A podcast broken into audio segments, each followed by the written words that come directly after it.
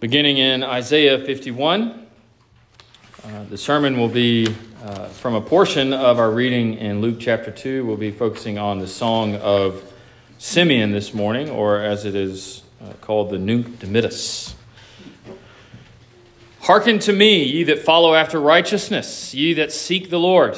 Look unto the rock whence ye are hewn, and to the hole of the pit whence ye are digged. Look unto Abraham your father and unto Sarah that bare you.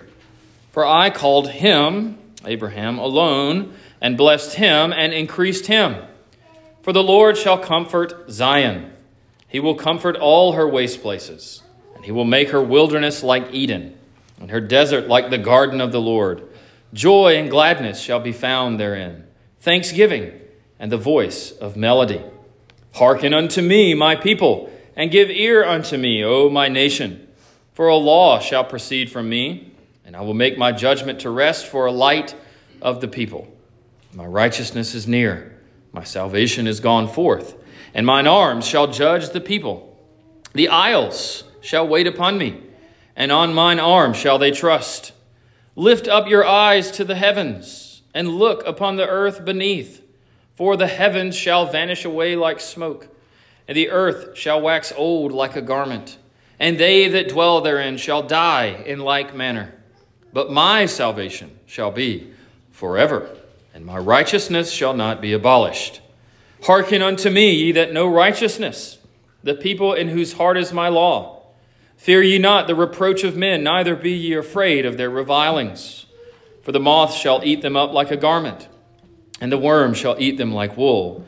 But my righteousness shall be forever and my salvation from generation to generation. Awake, awake, put on strength, O arm of the Lord. Awake, as in the ancient days and the generations of old. Art thou not it that hath cut Rahab and wounded the dragon? Art thou not it which hath dried the sea, the waters of the great deep, that hath made the depths of the sea a way for the ransom to pass over?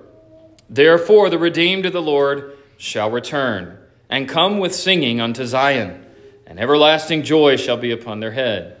They shall obtain gladness and joy, and sorrow and mourning shall flee away. I, even I, am he that comforteth you.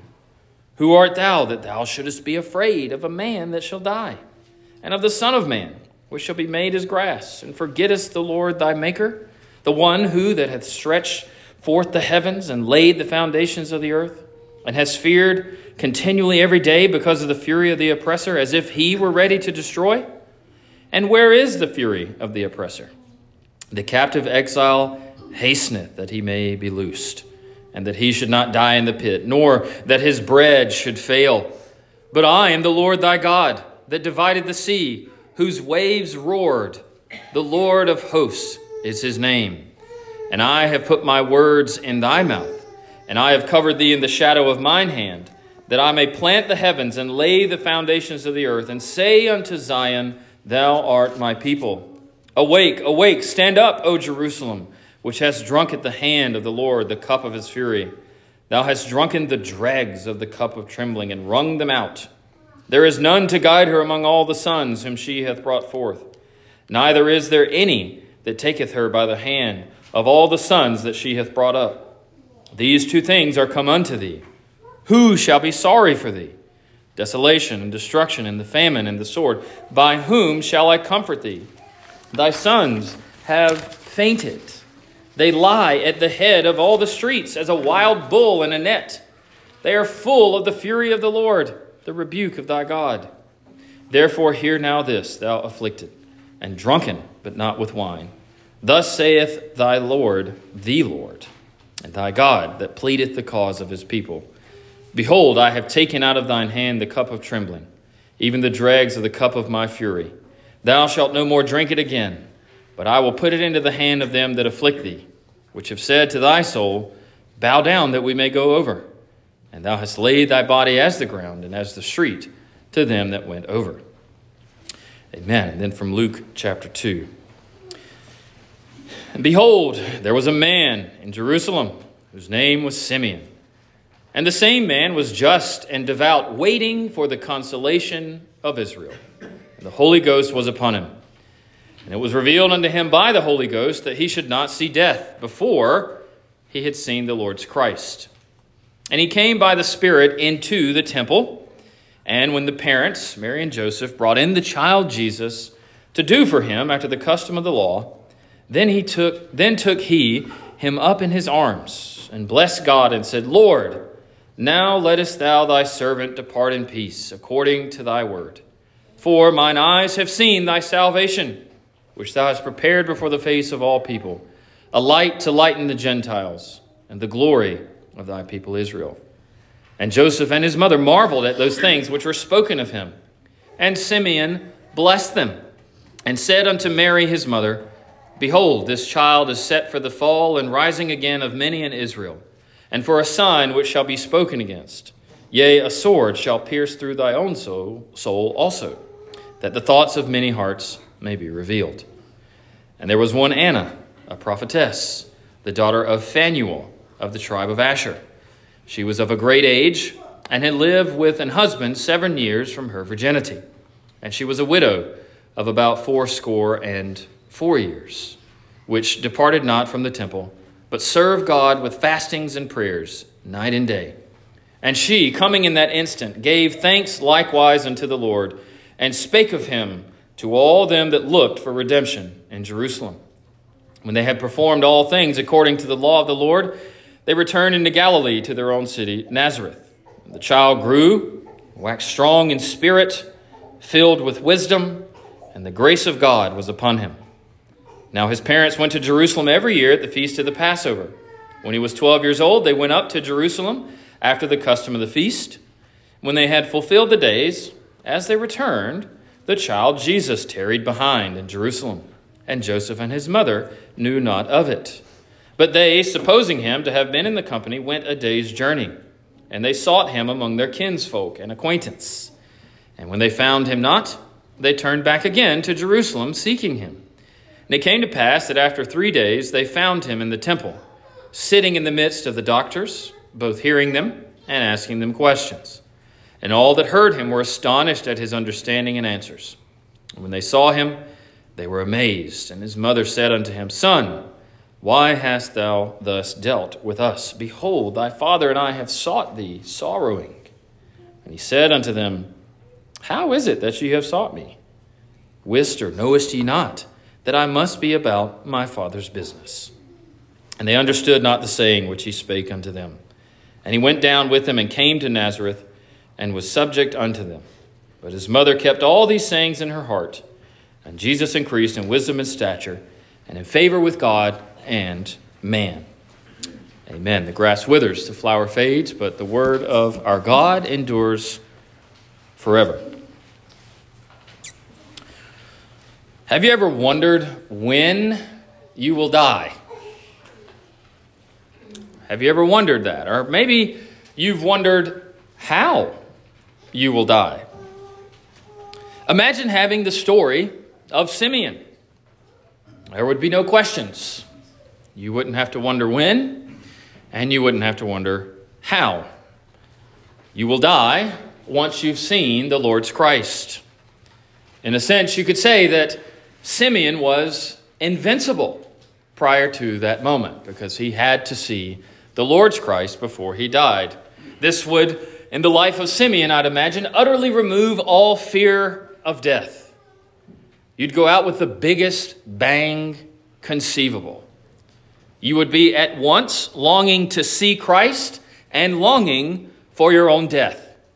Because if you're Simeon, those events are one in the same. You see, Simeon is one of the few held out in the first couple of chapters of Luke as waiting on the Lord in a holy manner. In the words of Isaiah 51, Simeon, John the Baptist's parents, Elizabeth and Zacharias, Mary, Joseph, and Anna, had had the words of the Lord put in their mouths. They had been covered by the shadow of his hand for this time. And they had, like Isaiah 51 spoke of, certainly faced ridicule from others, like all the faithful before and all the faithful since them like the Lord Himself, whom they would see soon would. Would they have been afraid of mere men? Absolutely not. Would they have trusted the one who had stretched forth the heavens and laid the foundations of the earth? Absolutely yes. Our sermon this morning will focus upon Simeon's song, also known as the Nunc Dimittis. Way back when, songs were named, and they still are occasionally, based on their first two words, or first word, or first few words. The words Nunc Dimittis are the first two words of Simeon's song in Latin. And it is and has been used in Christian services for as long as our records show us early church, medieval church, Reformation church, even to now. And one of the significant ways this song of Simeon occurs is when it's being used at evening prayers, even in the home. Doesn't it make sense to use it that way at the end of the day? Simeon's song begins Lord, now lettest thou thy servant depart in peace. You've spent a day praying without ceasing, as Paul calls us to. You read the word one last time before bed, and you pray, Lord, let us now thy servant depart in peace, according to thy word, for mine eyes have seen thy salvation. And this can be used in the evenings because sleep, friends, children, this might be one reason you don't like sleep. Sleep is a dress rehearsal for the day of our death. It is a preparation, it's a practice. We lie down when we sleep and partake in a type of death. And we wake up, Lord willing, the next day in this life. But one day you will lie down in death in this life and wake up in the life to come. We will truly have departed in and unto peace according to the Lord's word. You see, Simeon, being the pious man that he was, did not run from his own death, but longingly waited on it. For it would have been brought about by having an earthly vision, an earthly sight of the Lord Jesus Christ. This is why Simeon's song begins speaking about his own death. That first line, he's asking, God, will you let me die now? I have seen your Christ. He's ready to die now that he's seen the Lord's Christ. God has given him his word in the past by the Holy Spirit, as the text says, and that word had been fulfilled.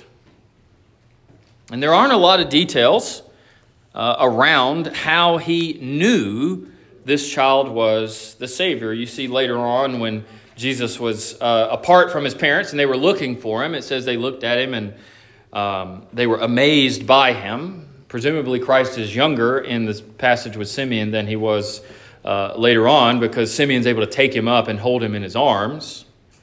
But I think you can take a great indication about the details, how Simeon knew who Jesus was, from the fact that the Holy Spirit was upon him. The Holy Spirit was guiding him. The Holy Spirit leads him into the temple. The Holy Spirit did here what he always does he brings those who belong to the Lord to embrace Jesus Christ. He did this with Simeon, he does it with you. The Savior, whose arms would in a few years be stretched out on the cross for Simeon's redemption. Those arms were so small at this moment that Simeon is able to lift him up and to hold him. What do you think Simeon did? Did he hug him? Did he look at him? Most people have the experience of holding a child of their own. Some have the experience of holding a child of another. But how many have held the Lord's Christ as a child? How many have taken up into their arms the one through whom all things were made? You see, the truth is, Simeon experienced this, and as the hymn says, he could not keep from singing. How could he keep from singing? He's ready now to die, to depart in peace, for the peace of God is in his arms, it is in his eyes. His eyes have seen, as the text says, God's salvation. In the person of Jesus Christ, the child, the fullness of this work of God is already present. He doesn't say, I have seen God's future salvation or I have seen God's past salvation. He says, I have seen God's salvation, even in that moment. The Lord Jesus Christ is the one prepared by God to be presented to all people. You see, Simeon declares in this moment that it occurs. Through him seeing him, through the birth of Christ, he has been presented to all people. And in some mysterious way, that is true. Every time this song is sung, every time this passage is read or preached, it continues to be true. The salvation of God is set before the face of all people in Jesus, the Lord's Christ. He was, even then, in line with what the Old Testament scriptures had been saying, the light and the glory of all men. Now, an interesting detail that maybe is not overly apparent in our first reading but in this song of Simeon, he leads the heavens, he leads himself, and he leads Mary, and he leads Joseph in praise of the Lord Jesus Christ. The song was so full of truth that it functioned like a powerful sermon. Did you notice that Joseph and Mary did not marvel at Simeon, but they marveled at the things that he said regarding the child. Just as in good preaching and good singing, the preacher's not marveled at, the singer is not marveled at, the author of the hymn is not marveled at, but the target of the sermon, the target of those lyrics becomes the one who is marveled at by means of those words. Simeon bestows a benediction on the family.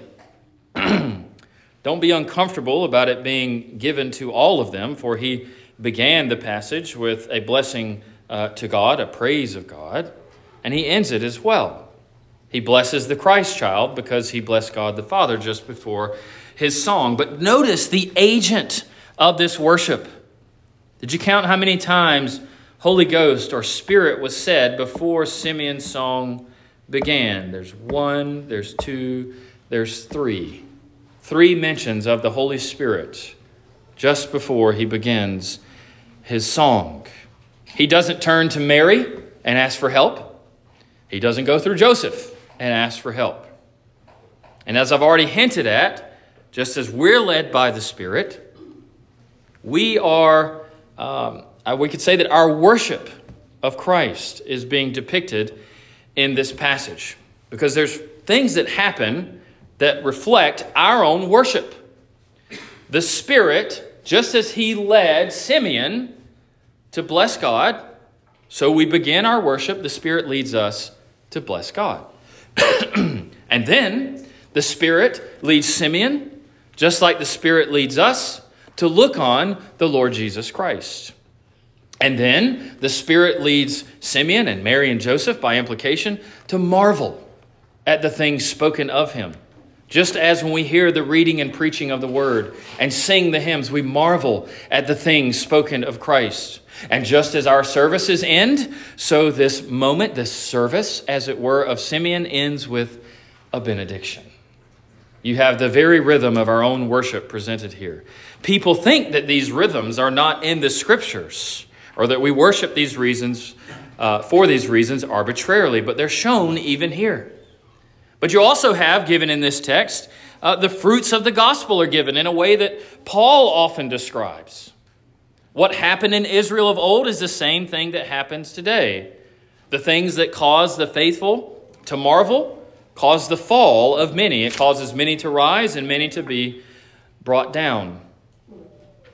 And it is this celebration, not just at the thought or the promise of Christ, but at the location of his person. Looking at, holding the Christ child is what would inaugurate not just this praise, but the death of Simeon. He had been, as the text says, waiting for the consolation of Israel. And we might say, like Paul, that he desired that all of Israel would know what he knew. just as Anna appealed to all who would listen. He longed for Israel to be consoled with this same consolation that he is receiving.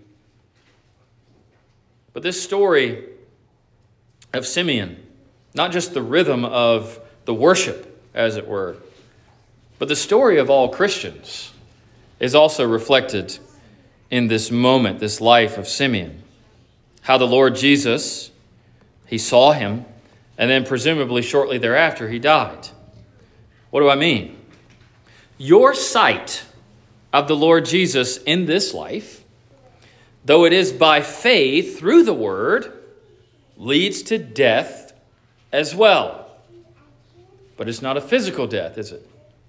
It's a death that leads to life.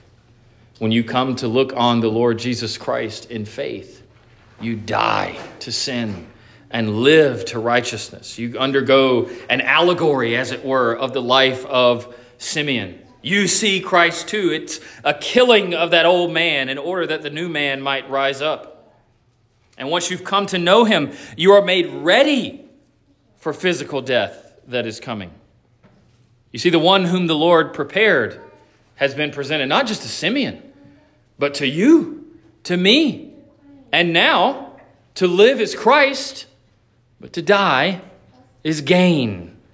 For your eyes have seen God's salvation. And one of the reasons this is used in Christian worship over and over again in services is to raise your eyes to the wonder of what really happens when the scriptures are read. You behold, according to the word of the Lord, God's salvation. Your eyes see it through the words on the page. You look into the scriptures and see it again and again. This includes the sacraments as well. You receive the sacraments and see the Lord's salvation again and again. You join the body movements of Simeon. You join the body of Christ in the movements of Simeon. You join in the divine service of Simeon and you see God's salvation. You see, this passage it is exemplary for us. For we are to be like Simeon in his reaction to Christ. We join Mary and we join Joseph in marveling at the things spoken about Christ. But it's not only exemplary. As I've hinted at, I'm going to now rephrase it.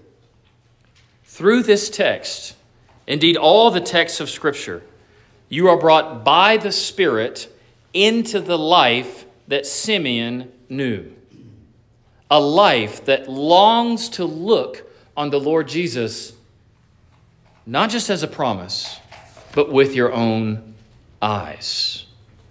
The privilege that cannot be exceeded, which will occur on the last day, is seeing Jesus in all his glory with your eyes. That day will be greater than this day for Simeon, because the glory will no longer be hidden.